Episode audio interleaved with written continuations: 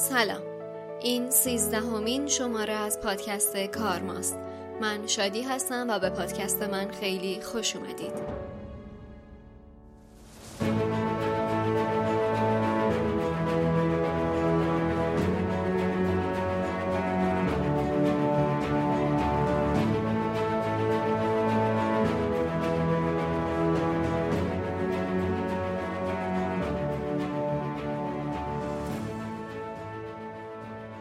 سومین و آخرین قسمت از سریال داستان زمینه. اگر به تازگی شنونده کارما شدید بهتر دو قسمت به عقب برگردید و شنیدن رو از اولین قسمت داستان زمین شروع کنید و اگر شنونده ما بودید خوب می‌دونید که توی این سریال ما داستان بلند و بالای 4.5 میلیارد سالی زمین رو داریم تو قالب 24 ساعت و ساعت به ساعت و دقیقه به دقیقه و البته توی این شماره به خصوص حتی ثانیه به ثانیه بررسی می کنیم.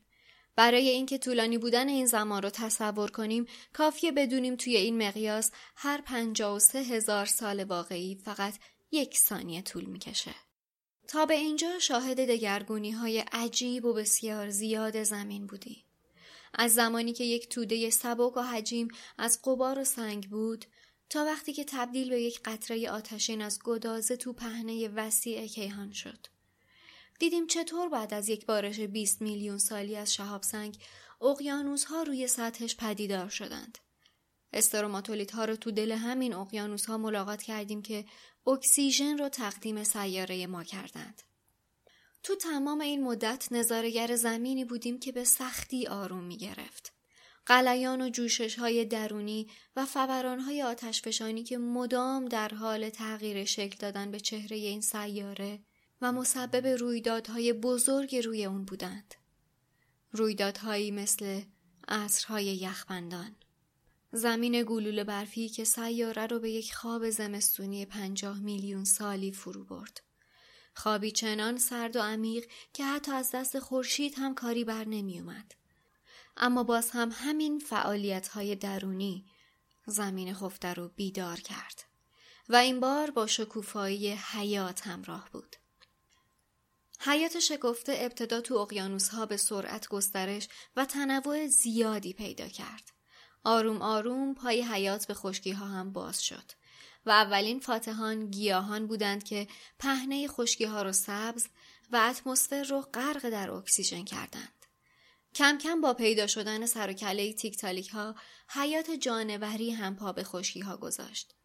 گسترش و تکامل حیات روی خشکی ها به واسطه بستر مناسب و اکسیژن فراوون سرعت خیلی زیادی گرفت و زمین خونه حیوانات متنوع و قول پیکری شد. اما این زیافت عمر بلندی نداشت. فعالیت های درونی و آتشفشانی زمین این بار بزرگترین انقراض کل این سیاره را شکل داد. 95 درصد تمام اون حیات شکفته از بین رفت و زمین باز به نقطه اول برگشت. بعد از میلیون ها سال متروک بودن این بار نوبت دایناسورها بود که زمین رو خونه خودشون کنن. این فرمان روایی 165 میلیون ساله به نظر بی انتها می رسید. تنوع و گسترش دایناسورها به قدری بود که انگار تا ابد قرار ادامه پیدا کنه. و هر بار که خیال می کنیم این بار زمین مجالی برای آرامش پیدا کرده قیامت دیگه ای تو راهه. برخورد شهاب سنگی به قطر ده کیلومتر به زمین می‌تونه نقطه پایانی برای این فرمان روایی باشه.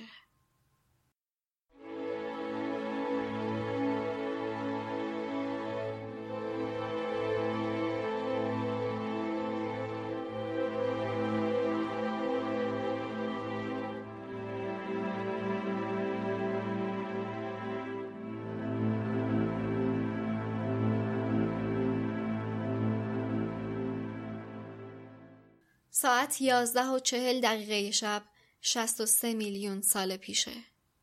حالا دیگه زمین از این گونه های قول پیکر یعنی دایناسورها پاک شد و مجال برای گونه های پیدا شده که تا پیش از این در سایه و حاشیه بودند. پستاندارها موجوداتی به اندازه موشهای صحرایی که به خاطر اندازه کوچیکی که داشتن مزاحمتی تو چرخه زندگی دایناسورها ایجاد نمی‌کردند. به دلیل زندگی کردن زیر سطح زمین از این انقراض عجیب و بمباران آتش سطح زمین قصر در رفتند و از طرفی به واسطه همه چیز خار بودنشون تونستن جون سالم به در ببرن. حالا با کنار رفتن دایناسورها و آرومتر شدن سیاره وقت شکوفایی و گسترش اجداد ما رسیده. 16 میلیون سال جلوتر میاییم. 47 میلیون سال پیشه. دریاچه‌ای که در آینده تبدیل به آلمان امروزی میشه میزبان پستانداری به نام ایدا هست. ایدا با پستاندارهایی که پیش از این زندگی می‌کردن فرق داره. مغز و چشمهای بزرگتری داره و شواهد میگن می‌تونه نیاکان میمونها، شامپانزه ها و در نهایت ما باشه. این دریاچه روی دهانه ای از آتشفشان واقع شده و مدام در حال پمپ کردن گازهای سمی به بیرونه. دریاچه‌ای که روز میزبان ایدا بود حالا با هوای کم اکسیژن بستر مرگ اون میشه. در آینده ما فسیل اون رو کف همین دریاچه در آلمان امروزی پیدا می‌کنیم و قدمی به شناخت اجدادمون نزدیکتر میشیم. ساعت یازده و چهل و سه دقیقه هنوز چهل و هفت میلیون سال پیشه. جو زمین بسیار شبیه جو الان ماست.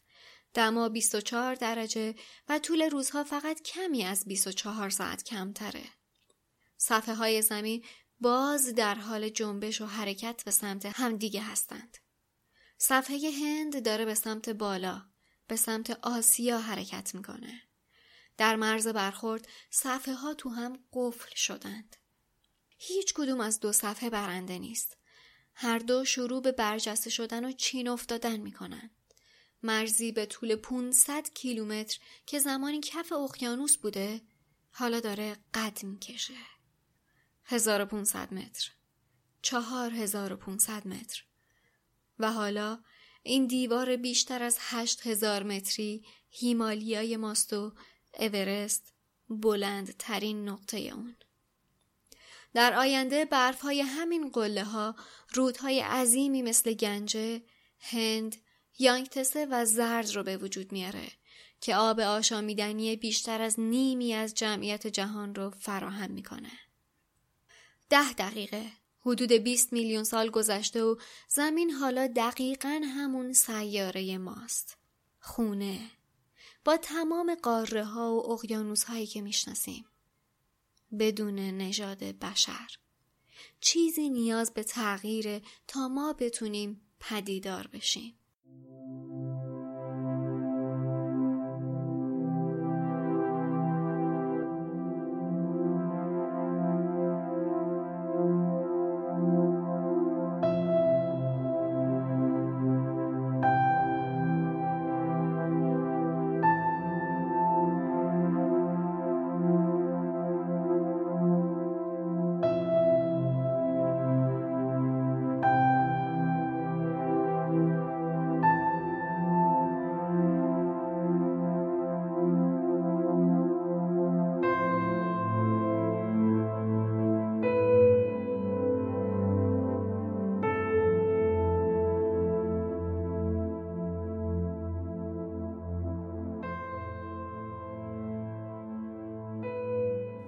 ساعت یازده و پنجاه و هشت دقیقه و چهل و پنج ثانیه است.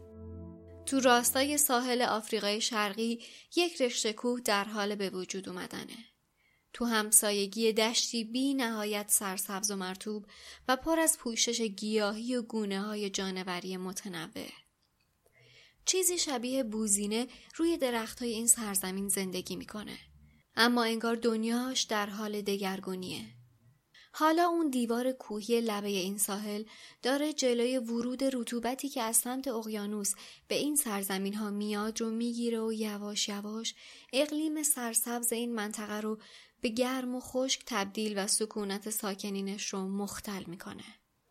حالا این سرزمین جنگلی و بارونی تبدیل به گرم دشت هایی داغ شده و بوزینه ها رو مجبور کرده که با راه رفتن روی دو پا به سرزمین های دورتر برای پیدا کردن غذا حرکت کنند. و این مهمترین قدم در تاریخ بشریته. به وجود اومدن این رشته کوه در لبه ساحل شرقی آفریقا می‌تونه دلیل راه رفتن ما بر روی دو تا پامون باشه. یک حرکت اتفاقی دو تا صفحه زمین می‌تونه آغاز یک سلسله رویداد باشه که به اولین انسانها ختم بشه. ساعت یازده و پنجاه و نه دقیقه و سی و یک ثانیه یا یک و نیم میلیون سال پیشه و رد پاهایی درست شبیه مال ما دیده میشه. این رد پاهای اولین گونه های انسان یعنی هومو ایرکتوس هاست. های قدیم و جدید هر کسی که تا به حال زندگی کرده بهترین اختراعات خارق العاده ترین ایده ها تاریخچه بشر با همه پیچیدگی هاش اینجا و این لحظه آغاز میشه. مرز بین گونه های مختلف انسان های اولیه یا هوموها بسیار فرضیه. اونا به صورت موازی و همزمان تو نقاط مختلف تکامل پیدا کردند. هومو ارکتوس ها مغزهای بزرگتری پیدا کردند و مقداری از حجم موهای بدنشون رو به خاطر راحت تر حرکت کردن از دست دادن. اونا می‌تونستن با ابزار سنگی اولیه کار کنن. توانایی کنترل آتش تنها بین 28 تا 15 ثانیه پیش از تموم شدن 24 ساعت فرضی ما به دست اومد. همزمان با هومو ارکتوس ها گونه های دیگه ای از انسان های اولیه هم تکامل پیدا می کردند. مثلا نیاندرتال ها. اونا در اروپا و غرب آسیا زندگی می کردند. جسته های بزرگتر و بدن های قوی تری داشتند و می‌تونستند سرما رو بهتر تحمل کنند. با همه طی شدن این مسیرهای گوناگون تکامل توی این سی ثانیه پایانی هنوز یک فرق اساسی بین این انسانها و ما وجود داره.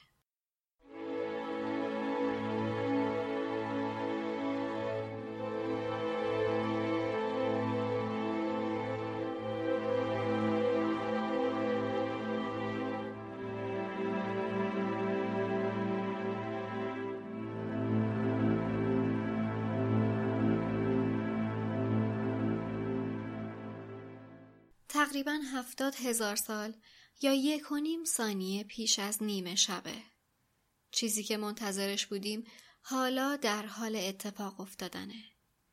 پدیدار شدن گونه جدیدی از انسانها در آفریقا. هوموسیپینز یا انسان خردمند. اونها مغز بزرگتر و در نتیجهش توانایی های ذهنی بیشتری دارند. این انسانهای مدرن می‌تونن چیزهای بیشتری رو به خاطر بسپرن. می‌تونن با زبان پیشرفته تری ارتباط برقرار کنن و روابط پیچیده تری رو با هم بسازن. حالا به واسطه دگرگونی اقلیم سطح آب دریاها پایین تر اومده. فاصله بین آفریقا و عربستان تا نزدیک 13 کیلومتر کاهش پیدا کرده. دریای سرخ حالا بسیار باریک و کم عمق شده و شرایط برای رد شدن این گروه از دریا و بیرون رفتن از آفریقا فراهم شده. دانشمندها عقیده دارن همه انسانهای بیرون آفریقا از این حدوداً دیویست نفر هوموسیپیانی که دریا رو رد کردن به وجود اومدن. اونا به غرب آسیا و اروپا راه پیدا کردند. و همزمان با رشد و گسترششون به سمت شرق حرکت کردند و تونستن از جنوب شرقی آسیا خودشون رو به استرالیا برسونن. از طرف دیگه همونطور که سیپیان ها به سمت شمال و دشت های سیبری حرکت می‌کنن یک دیوار یخی از قطب به سمت جنوب در حال حرکته. یک عصر یخمندان دیگه تو راهه. تمام رویدادهایی که بعد از این بررسی می کنیم در یک ثانیه پایانی این 24 ساعت اتفاق افتادن. چهل هزار سال پیشه نیاکان ما در حال رسیدن به شمال خشکی های آسیا و اروپا هستند. هوا داره سردتر میشه. باید نزدیک های تابستون باشه اما گیاهان دارن یخ می‌زنن. همینطور رودخونه ها. تغییرات طبیعی در چرخش زمین، سطح دیوکسید کربن و جریان آب گرم دور سیاره دست به یکی کردن تا دمای سیاره رو پایین بیارن. دنیا و ساکنینش وارد یک عصر یخبندان شدن. مکانهایی به بلندی آسمون خراشها روی نیمکره شمالی با سرعت روزی سی سانتیمتر در حال خزیدن هستند. آهسته اما قدرتمند. همینطور که حرکت می‌کنن خشکی ها رو شکل میدن. برجستگی و فرو رفتگی ایجاد می‌کنن. سیاره دیگه هیچ وقت شکل قبلش نمیشه و حالا نزدیک 20 هزار سال بعد گسترش یخ کم کم متوقف میشه. بیشتر سطح نیمکره شمالی با صفحه های یخی به قطر بیشتر از دو نیم کیلومتر پوشیده شده. در حالی که هزاران میلیارد گالون آب در یخ گیر افتاده، سطح دریاها پایین میاد. باریکه خشکی از داخل اقیانوس بین سیبری و آلاسکا ظاهر میشه. یک پل بین دو قاره وسیع. یه دروازه که انسانها رو از آسیا به دنیای جدید می‌بره. آمریکا. این آخرین قاره است که میشه توش تکثیر و گسترش پیدا کرد. و آخرین مهاجرت عظیم انسانها و دست یافتنشون به همه خشکی های زمین. شیش هزار سال بعد دگرگونی هایی که عصر یخبندون رو به وجود آورده بود در حال برعکس شدنه. همچنان که یخ عقب نشینی می‌کنه یک نیمکره شمالی بسیار متفاوت رو آشکار می‌کنه. پستی ها و بلندی های بسیار عظیم و گودال های وسیع که حالا با آب پر شدند تا بزرگترین دریاچه های زمین رو بسازند.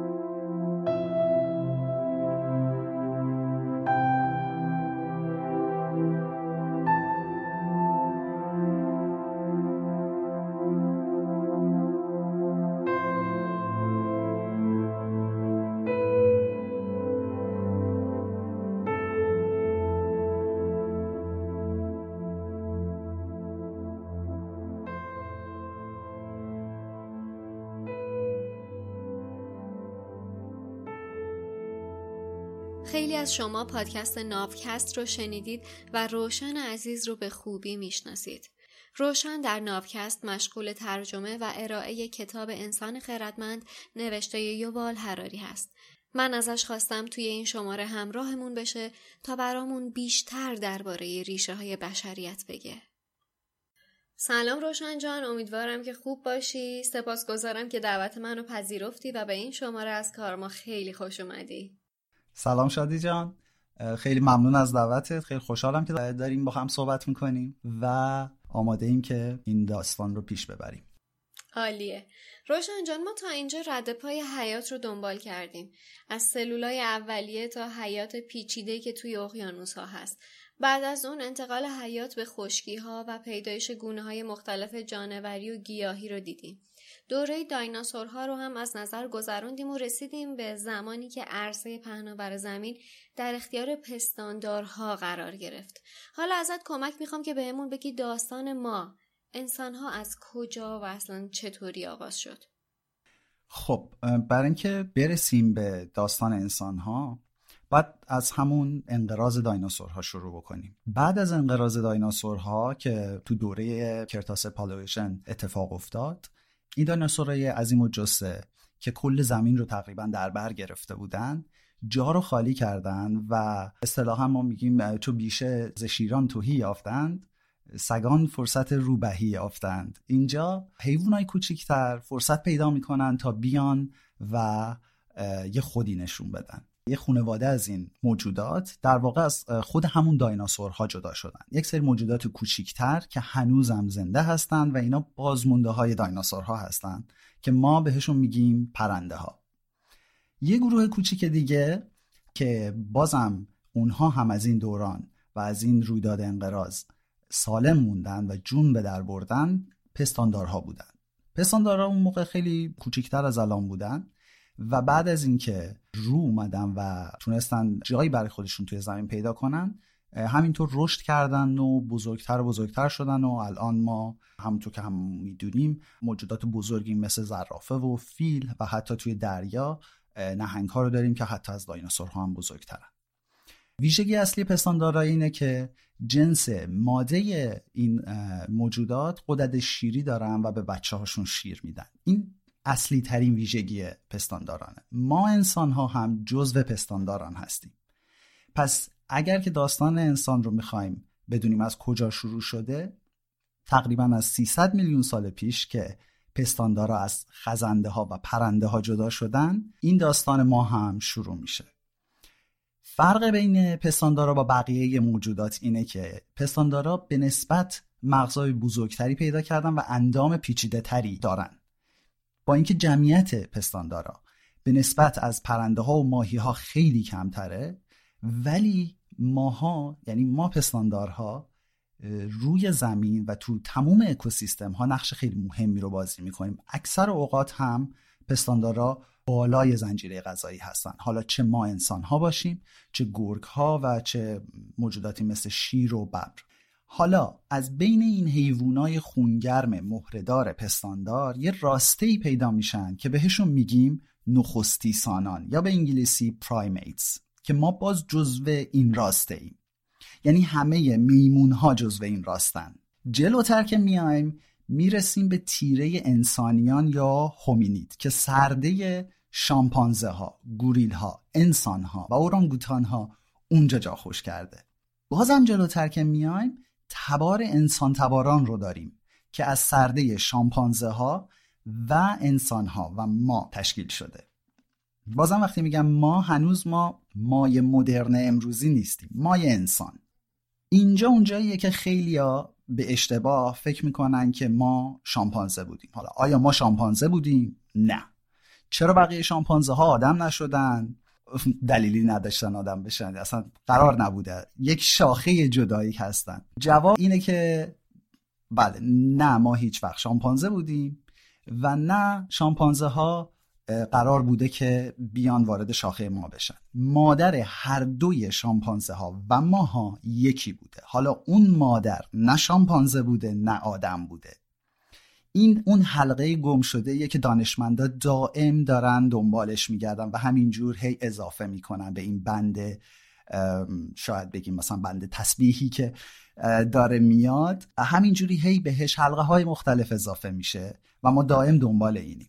این خودش بحث خیلی بزرگی خیلی تخصص من هم نیست تخصص انسان شناساست و جا داره که تو پادکست های دیگه جاهای دیگه در موردش صحبت بشه. اینجا رو ما کلیت اون قضیه ای که چطور شد که ما حالا از شامپانزه ها و از اون مادری که نه شامپانزه بوده نه انسان جدا شدیم و کاری نداریم میایم جلوتر می‌رسیم به سرده خود انسان ها که باور سنتی تو دنیای علم این بوده که سرده ما از موجودی به نام Australopithecus یا چیزی که بهش میگن میمون جنوبی یا کپی جنوبی. کپی همون باز فارسی میمونه. از این ما جدا شدیم و اینها اجداد ما بودن.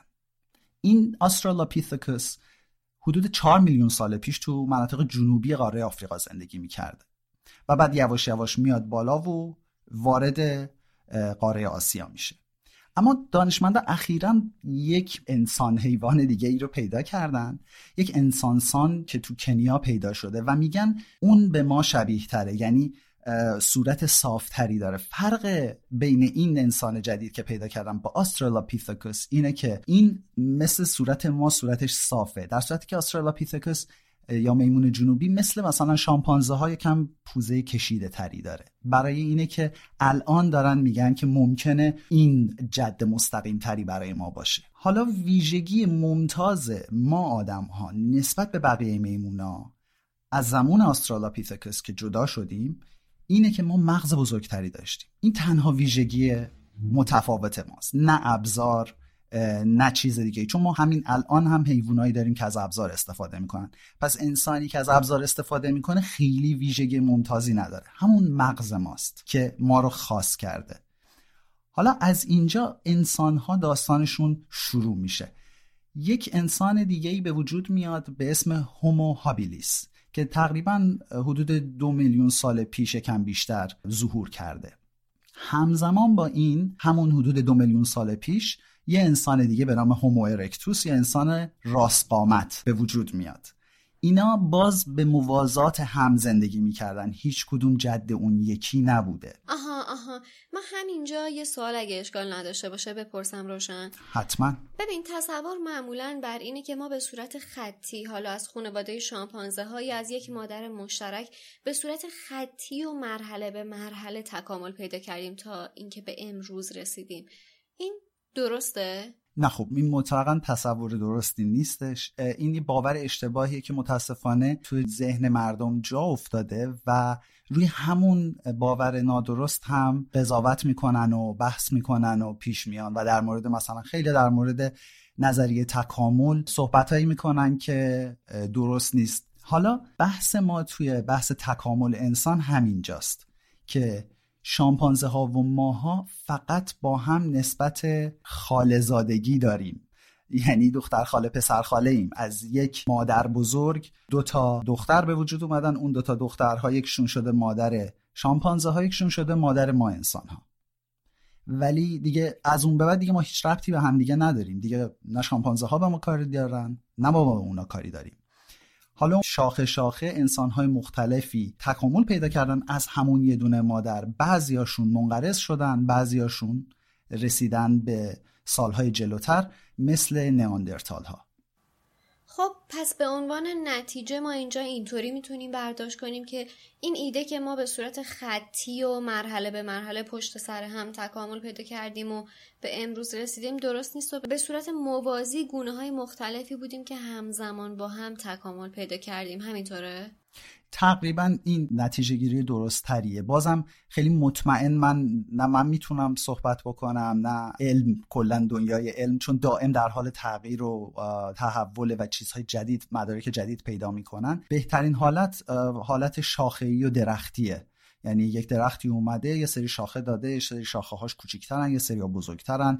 دوباره شاخه بزرگتر دو شاخه شده. همینجور تا یه سریاشون شکستن افتادن. اینجوری تصور بکنیم فکر کنم فرگشت رو بهتر می‌فهمیم. این موضوع مهمه که بدونیم تکامل یا فرگشت انسان پلکانی نبوده.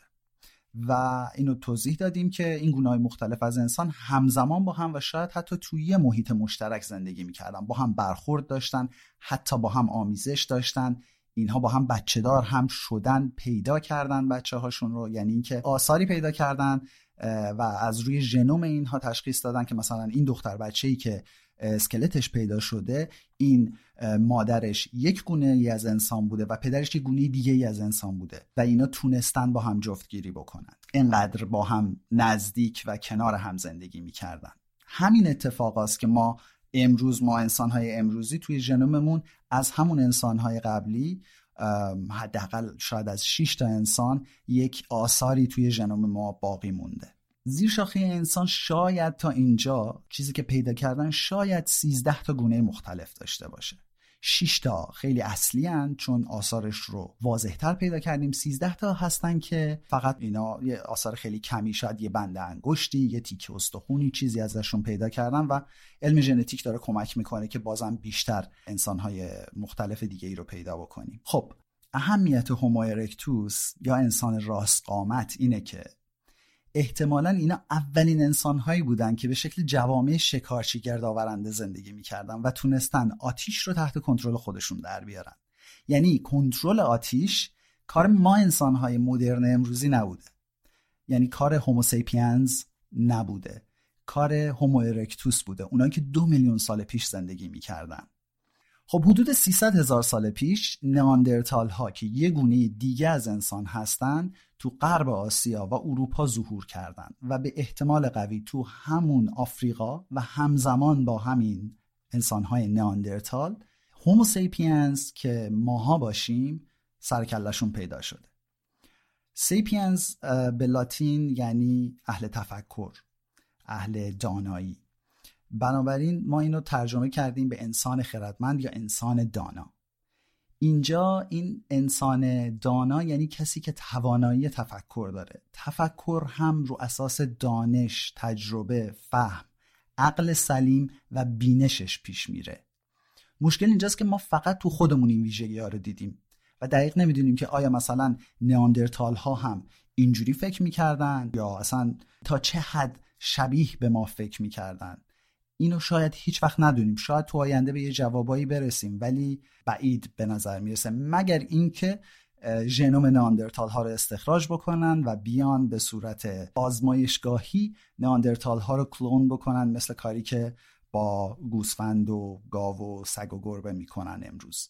و انسان های ما قبل تاریخ رو دوباره برگردونن و روشون مطالعه کنن البته این از نظر اخلاقی من نمی‌دونم چقدر صحیح باشه ولی احتمال اینکه این کار رو بکنن وجود داره. البته می‌دونی تازگی من خبرش خوندم که ظاهرا دارن همین کار رو با ماموت ها هم می‌کنن. نمی‌دونم شنیدی یا نه. درسته درسته. برای ماموت یک بچه ماموتی رو فکر کنم پیدا کرده بودن به صورت یخ زده تونستن مقدار خوبی ژنوم استخراج بکنن و دارن تلاش می‌کنن با استفاده از یه فیل ماده این رو به دنیا بیارن. حالا نمی‌دونم کردن شد خبرش به ما نرسیده هنوز. پس ما ممکنه تو آینده به یه جوابای بهتری برسیم. ولی حداقل اینو می‌دونیم که نیاندرتال ها هم مثل ما یه سری آداب و فرهنگ هایی داشتن. حالا معنی فرهنگ یا فرهنگ و تمدن اینجا اون معنی عامش نیست که ما اینجا میگیم مثلا فلانی بی فرهنگه یا فلان مثلا قبیله که توی جنگل زندگی می‌کنن تمدنشون مثلا پایین تر از تمدن رایج توی دنیاست. این این نیست. بحث فرهنگ و تمدن به معنی انسان شناسانش به معنی تخصصیش اگر استفاده بکنیم اینه که وقتی انسان شناسا دارن دنبال این نشونه های فرهنگ میگردن می‌خوام ببینن قدیمی ترین نشونه ای که میشه پیدا کرد که نشون بده آدما یک فرق اساسی با حیوانات دیگه پیدا کردن و واقعا از اون دنیای حیوونا خودشون رو یه پله آوردن بالاتر. این نیست که مثلا ابزاری چیزی پیدا بکنن یک کاسه سفالی یا حتی یک سرنیزه سنگی. اینا نیست.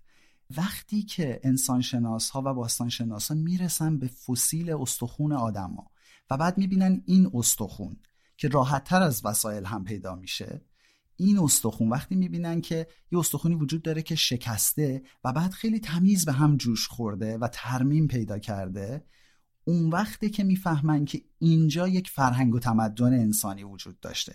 چون این کسی که مجروح شده اگر هر حیوان دیگه ای بجز انسان بود نه کسی ازش مراقبت می‌کرد نه کسی براش غذا می آورد این می‌شد غذای بقیه.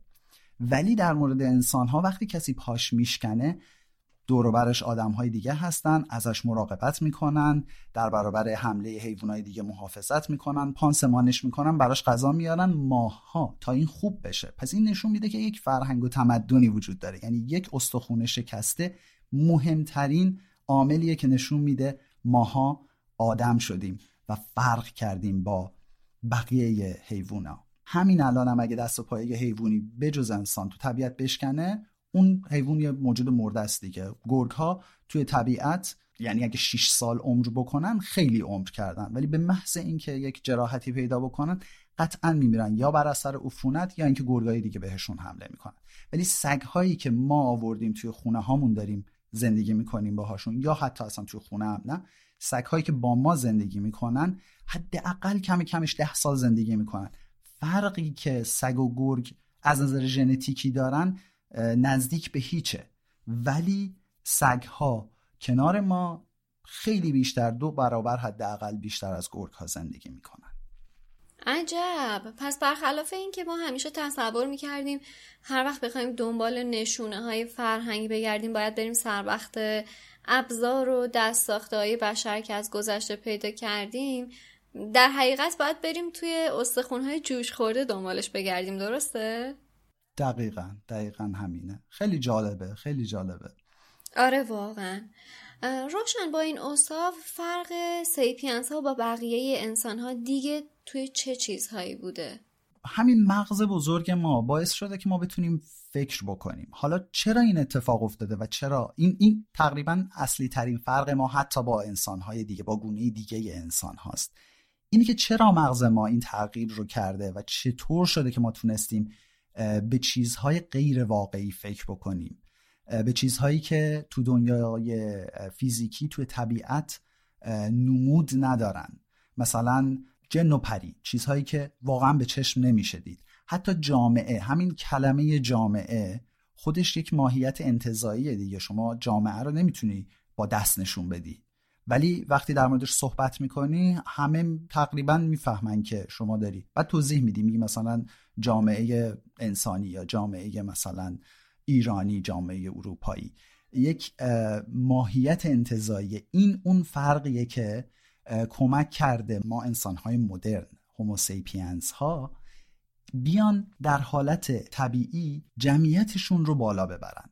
این چیزی که ما می‌دونیم و خیلی دانشمندای دیگه هم به این رسیدن و همین امروز هم ما توی شامپانزه ها اینو می‌بینیم اینه که نهایت جمعیتی که شامپانزه ها می‌تونن تشکیل بدن 150 نفره.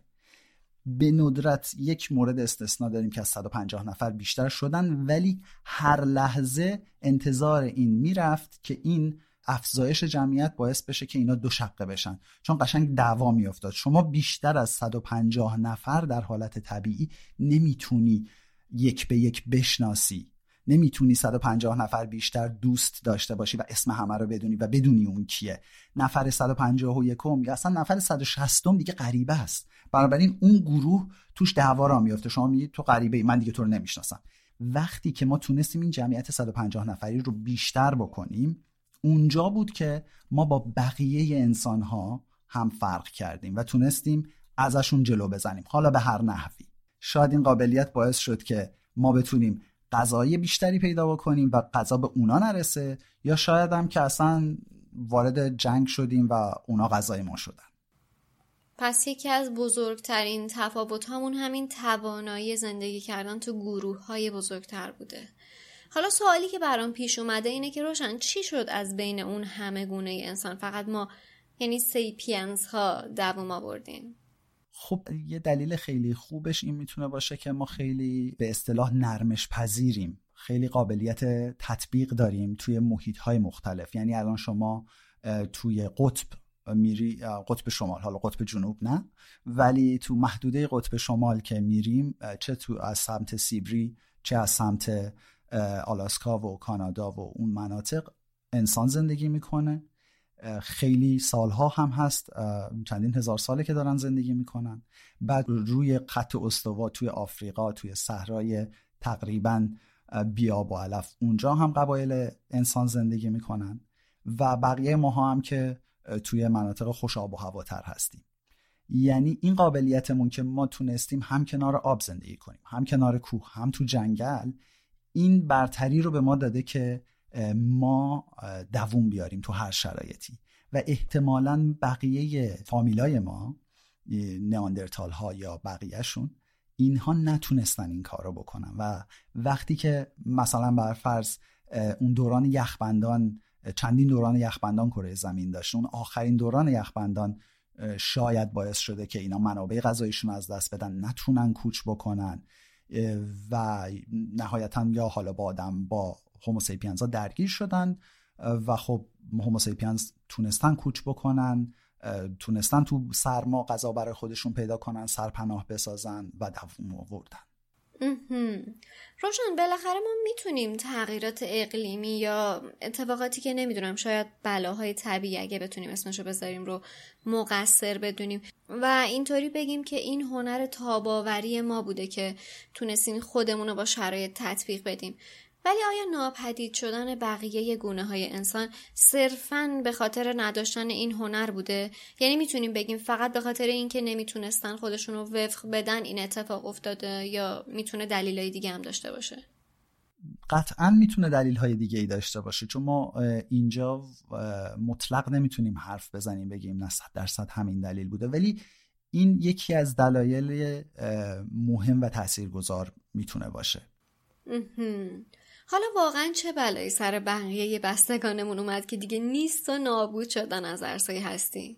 به احتمال خیلی زیاد اینها حالا به هر دلیلی یا به دلایل آب و هوایی یا به هر دلیل دیگه ای که یکیش می‌تونه همین افزایش جمعیت هوموسیپینزا و حمله این جمعیت به منابع غذایی مختلف باشه باعث شده که یه رقابتی سر این منابع غذایی پیش بیاد و نیاندرتال ها که نتونستن گروه های بزرگتر از 150 نفر رو تشکیل بدن در برابر انسان هایی که انسان های مدرن هوموسیپینز هایی که می‌تونستن گروه های حتی شاید 500 یا هزار نفره تشکیل بدن خب کم آوردن و یا غذا پیدا نکردن در کل و یا اینکه خب درگیر شدن و قتل عام شدن. آها پس می‌تونیم یه مقداری هم انگشت اتهامو به سمت خودمون بگیریم که ممکنه ما هم تو ناپدید شدن اونا نقشی داشته باشیم؟ صد درصد. این رو می‌تونیم صد درصد بگیم. یکم بیرحمان است و پذیرشش سخته. خب حالا چطور شد که ما تونستیم این توانایی رو به دست بیاریم که توی شرایط مختلف بتونیم دووم بیاریم؟ اینو واقعا کسی نمی‌دونه. یه فرضیاتی وجود دارن که چی شده که ما این توانایی تفکر رو پیدا کردیم. ممکنه به خاطر آتیش بوده باشه و غذایی که میخوردیم چیزهایی که پختیم خوردیم. ولی ممکنم است اون نباشه. نمی‌دونیم. مسئله همینه که ما نمی‌دونیم که چی شد این جهش ژنتیکی یا هر چیزی دیگه ای که می‌تونیم اسمش رو بذاریم. می‌تونیم بهش بگیم انقلاب فکری یا انقلاب شناختی که برای ما به وجود اومد این زندگی ما رو تغییر داد و ما رو یه جورایی به لحاظ ذهنی برتر از بقیه کرد. درسته. پس این هم توی حاله از ابهام هنوز و دقیقا جواب درستش رو نمی‌دونیم. روشن یکم از نحوه زندگی سیپینز ها بهمون بگو. اون اوایل چطوری زندگی می‌کردند؟ سیپینز ها مثل همون هومو ها و شاید نیاندرتال ها به صورت دسته های شکارچی گردآورنده و دورگرد زندگی می‌کردن. توی گروه های کوچیک حالا کوچیک اینجا برای سیپینزا دیگه 150 نفر نیست. مطمئنا بیشتر تونستن بشن. ممکن بود باز مثلا 50 نفر 50 نفر می‌رفتن و دوباره یعنی جدا می‌شدن. می‌رفتن دنبال غذا میگشتن بعد دوباره برمیگشتن. یه جا دور هم جمع می‌شدن. حتی ممکن بود آینی چیزی داشته باشن. و این رو هم روی این حساب میگم که مثلا اتفاقی که باستانشناسا پیدا کردن توی ترکیه امروزی جایی به اسم گوبکلی تپه این اینجا رو کندن و یک جایی یک سری آثار خیلی جالبی پیدا کردن. یک بنایی سازه خیلی واضح و مشخصی پیدا کردن که کاربردش براشون مشخص نبوده. یعنی هرچی به این بنا نگاه کردن دیدن اینجا خونه نیست. و بیشتر به یک مکان آینی و مقدس می‌خوره. یعنی حتی اون انسانهای دورگرد تو اون دوران اینقدر تونستن منظم و سازماندهی شده عمل بکنن که یک همچین بنای بزرگی رو بسازن و نه برای سکونت. بنابراین ما حتی همون اوایل هم دلیلی نداشتیم که یعنی بیایم کشاورزی بکنیم و یک جانشین بشیم. حالا بعدتر یکم بعدتر از این که به انقلاب کشاورزی می‌رسیم چندین شاید ده هزار سال بعد این انقلاب شناختی که تو حدود 70 تا 100 هزار سال پیش اتفاق افتاده این ما رو حل میده به سمت یه انقلاب کشاورزی که خیلی اخیری تره که میشه فاصلش با ما حدودا ده هزار سال پیش. اینجا ما دیگه کشاورز شدیم و شاید همین کشاورزی شاید باعث شده که ما یک جانشین بشیم. این نظریه که امروز دارن دانشمندا ارائه میدن ولی ممکنه سال دیگه ایده تغییر بکنه. که اینطور. ما تا اینجا با همدیگه این که از کجا سرکله ما یا هوموسیپینز یا انسان خردمند پیدا شد و بررسی کردیم و بر اساس اشلی که ما توی داستان زمین داریم تمام این مراحل توی شاید دو سه ثانیه اتفاق افتاد. حالا بعد نیست مرور کنیم بعد از زمانی که خب هوموسیپینز ها شروع کردن به زندگی به صورت شکارچی گردآورنده و درکی از مفاهیم انتظایی پیدا کردن و تونستن که جامعه های بزرگتری رو شکل بدن چه نقطه هایی رو می‌تونیم به عنوان نقطه های پررنگ یا ستاره های تاریخ بشر از اون زمان تا به امروز نام ببریم؟ خب همونجور که گفتم یکیشون همون جاییه که ما نمی‌دونیم دقیقا چه اتفاقی افتاد که ما شروع به تفکر انتظایی کردیم و داستان سرایی کردیم. ارواح و خدایان رو تونستیم برای همدیگه تعریف بکنیم و توضیحشون بدیم. این انقلاب شناختی حدود 70 تا 100 هزار سال پیش اتفاق افتاد. این چیزیه که دانشمنده امروز میگن. بازم میگم این یک معیار حدودیه. ممکنه این عدد تغییر بکنه و عقبتر بره. بعد میایم می‌رسیم به انقلاب کشاورزی که حدودا ده هزار سال پیشه. این یه کمی دقیق چون باز نزدیکتر به ماست. دنبال چون کشاورزی آثاری که از کشاورزی به جا میمونه خیلی مشهود و مشخص. به هر حال زمین کشاورزی ابزار کشاورزی اینها چیزهای مشخصی هم. از ده هزار سال بعد تا برسیم به انقلاب علمی که این انقلاب علمی حدودا از 500 سال پیش شروع میشه و یه جایی بین قرن 16 هم تا 18 هم این اتفاق میفته که تقریبا دوران رونسانس تو اروپا رو هم شامل میشه. بعد از این انقلاب علمی ما می‌رسیم به انقلاب صنعتی که خیلی نزدیکتره به ماست و تقریبا این دیگه چون تاریخ مکتوبه و مستند شده می‌تونیم به قطع یقین بگیم که این اتفاق با اختراع موتور بخار و راه اندازی کارخونه ها و ماشین ها و لوکوموتیو ها راه افتاد و این اتفاق رخ داد. این انقلاب صنعتی هم حدودا از صده های 18 هم و 19 هم بوده و بعد تو قرن بیستم و الان که قرن 21 کمیم ما رسیدیم به انقلاب اطلاعاتی که خب با اینترنت شکوفا شد و دیگه امون همه رو بریده. مرسی. پس با این اصاف ما انقلاب هایی که داشتیم رو می‌تونیم به عنوان ستاره های تاریخ بشر یاد کنیم که اولیش انقلاب شناختی بود بعدا انقلاب کشاورزی جلوتر انقلاب علمی و بعدش صنعتی تا به امروز که انقلاب اطلاعاتی رو گذراندیم درسته؟ درست. مرسی سپاسگزارم روشن جان که توی این شماره همراه من بودی و قبول کردی که وقت بذاری و با همدیگه بیشتر در رابطه با این قضیه صحبت کنیم و کمک کردی که بهتر بفهمیم از کجا سر کله ما پیدا شد. خواهش می‌کنم شادی جان. خیلی ممنون که ازم دعوت کردی و امیدوارم روز خوبی رو داشته باشی.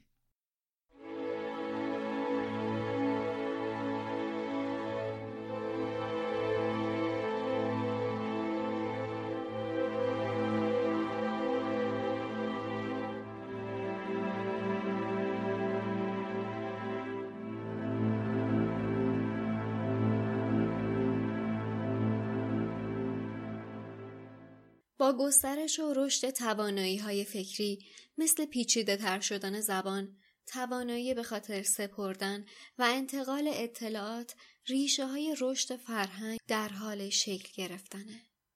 اجداد شکارچی گردآورنده ما بین دو دهم تا 17 صدم ثانیه قبل چیزی حدود 10500 تا 9000 سال پیش شروع به کاشت گیاهان و پرورش سازماندهی شده دامها کردند. و انقلاب کشاورزی اتفاق افتاد. اونها داشتن یواش یواش به یک جانشینی در اطراف رودها رو می آوردند و با فراهم شدن غذا جمعیتشون رو به افزایش می رفت. تا پیش از این هیچ وقت انسانها به این شکل روی زمین تاثیر نذاشته بودند. نیاکان ما همین یک دهم ثانیه پیش اولین تمدن زمین رو در سومر خاور میانه امروزی و بین النهرین شکل دادند. اختراع خط یکی دیگه از مهمترین قدما تو تاریخ بشره. با پیشرفت تمدن دیگه نیازی نبود تمام وقت انسان برای بقا و زنده موندن صرف بشه. دانش داشت جایگاه خودش رو پیدا می کرد. تا 48 هزارم ثانیه پیش امپراتوری های گوناگونی در هند، ایران، چین و یونان به وجود اومدند. دوران رونسانس همین دوازده هزارم ثانیه پیش در ایتالیا اتفاق افتاد و 96 صد هزارم ثانیه پیش اروپا به سمت انقلاب صنعتی پیش رفت. ملت ها کمتر از یک هزارم ثانیه پیش درگیر جنگ های جهانی شدند و از نیمه 1940 تا امروز کمتر از یک میلی ثانیه گذشته. تحولات تکنولوژی، سلاح های هسته‌ای، کامپیوترها، فناوری های نانو، پرتاب ماهواره به فضا، سفر به ماه، حضور انسان در فضا و شیوع ویروس کووید 19 همه و همه در این انقلاب اطلاعاتی و در همین یک میلی ثانیه آخر اتفاق افتاد. بعد از یک سفر چهار و نیم میلیارد ساله ما بالاخره به خونه برگشتیم. این دنیای ماست. زمان ماست. حالا برای اولین بار می‌تونیم داستان خارق العاده سیارمون رو کنار هم بذاریم. می‌تونیم بفهمیم چطور و چرا هر چیزی که امروز دور بر خودمون می‌بینیم به این شکل هست. از آسمون بالای سرمون تا آب ترکیب ضروری برای حیات، زمین و خشکی زیر پامون و در نهایت حیات و خودمون. اما این پایان داستان زمین نیست. اتفاقهای بسیاری افتاده ولی خیلی های دیگه هنوز تو راه هستند. بر اساس مطالعات زمین دست کم چهار و نیم میلیارد سال دیگه زندگی خواهد کرد. همه چیزهایی که در این سفر با هم دیدیم تنها نیمی از این داستان هستند. فقط تصور کنید چه قافلگیری هایی چه بلاها و چه موجودات عجیبی در راه سیاره خستگی ناپذیر ما به انتظار نشستند.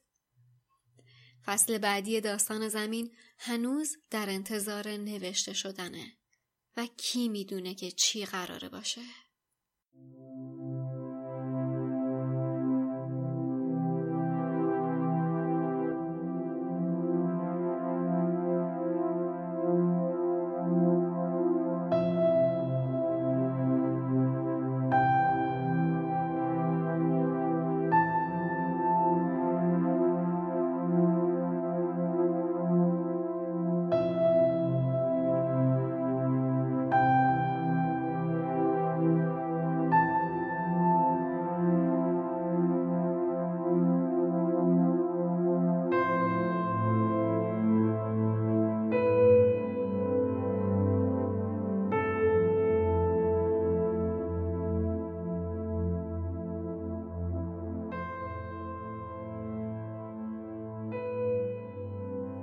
یکی از سرچشمه هایی که برای این شماره میخوندم نوشته بود احتمال حضور ما آدمیزاد در اینجا و این لحظه زمین مثل این میمونه که هزار بار یک جفت تاس رو بریزی و هر هزار بار جفت چیش بیاد جالبه نه؟